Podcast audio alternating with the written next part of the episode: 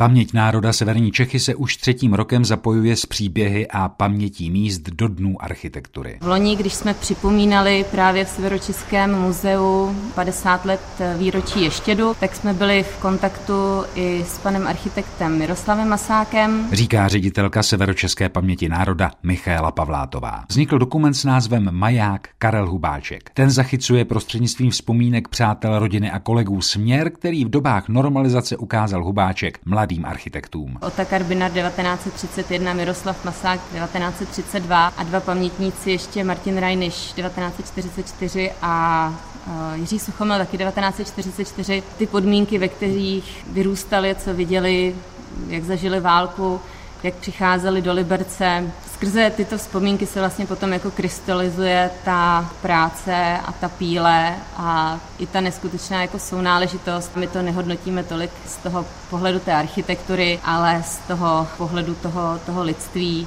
a za jakých podmínek ta architektura vznikala a s jakou neskutečnou eh, pílí a úsilím například ta stavba Ještědu mohla být dokončena. Hubáček byl spolu s Miroslavem Masákem a Otakarem Benarem zakladatelem legendárního architektonického studia studia Sial. Zatímco Hubáček je autorem stavby, hotelu a vysílače na Ještědu, o interiéry se postaral právě Ota Karbinár. Na tom Ještědu v celém patře restaurace je takové ostění z nějaké koženky a ta původně měla takovou hnědobéžovou barvu, tak aby doplňovala celý ten interiér, tak jak to vlastně autor pan Ota Karbinár zamýšlel.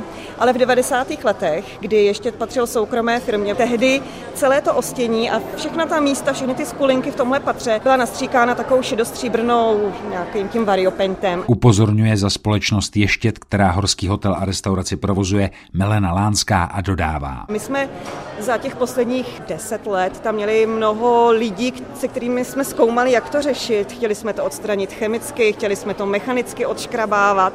No a nakonec se to vyřešilo, takže my vlastně teď obnovujeme tu původní barvu. Začali jsme původně v nějakých těch malých částech, třeba v salonku.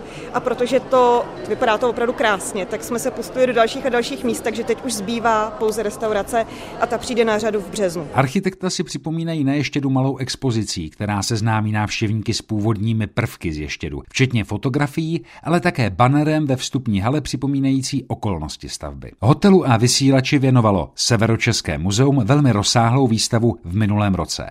Letos připravuje od poloviny června výstavu věnovanou Hubáčkovi, ale tentokrát bez ještědů. Chceme opravdu jako představit dílo Karla Hubáčka v kompletní šíři od jeho raných eh, děl až eh, po zhruba 90. let.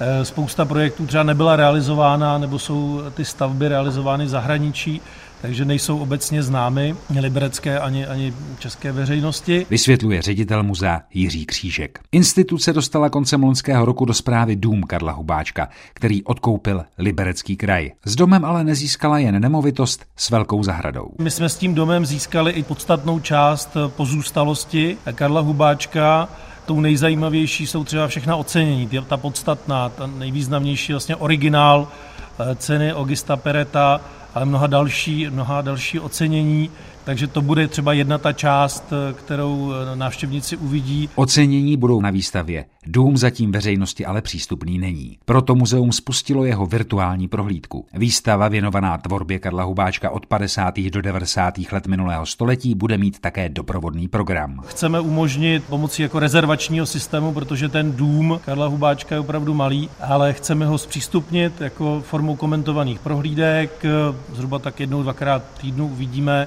Nejedná se o vilu, jak někdy je prezentováno, je to malý skromný dům. Akcí je v souvislosti s výročím podstatně víc. Některé další vyjmenovává Radek Perkl, mluvčí Technické univerzity, která se na celoročních oslavách také podílí. Oblastní galerie v Liberci, která chystá výstavu s názvem Horizonty hory krajina pod Ještědem. Na té výstavě ukáže galerie Ještěd z mnoha pohledů napříč dobou a autory. Vyzbírali díla, malby, grafiky, ze svých sbírek od 19. století po 80. léta 20. století a jsou to díla od českých i německých autorů. A zapojí se i Šaldovo divadlo. Chystá na jaře, konkrétně 19. března, derniéru hry Sialská trojčata režiséra Radovana Lipuse. Jedním z těch sialských trojčat je samozřejmě Karel Hubáček, takže hra, která přímo souvisí s tím výročím. Město chystá na léto také virtuální prohlídku hotelu a vysílače ještět. Z Liberce Tomáš Mařas, Český rozhlas.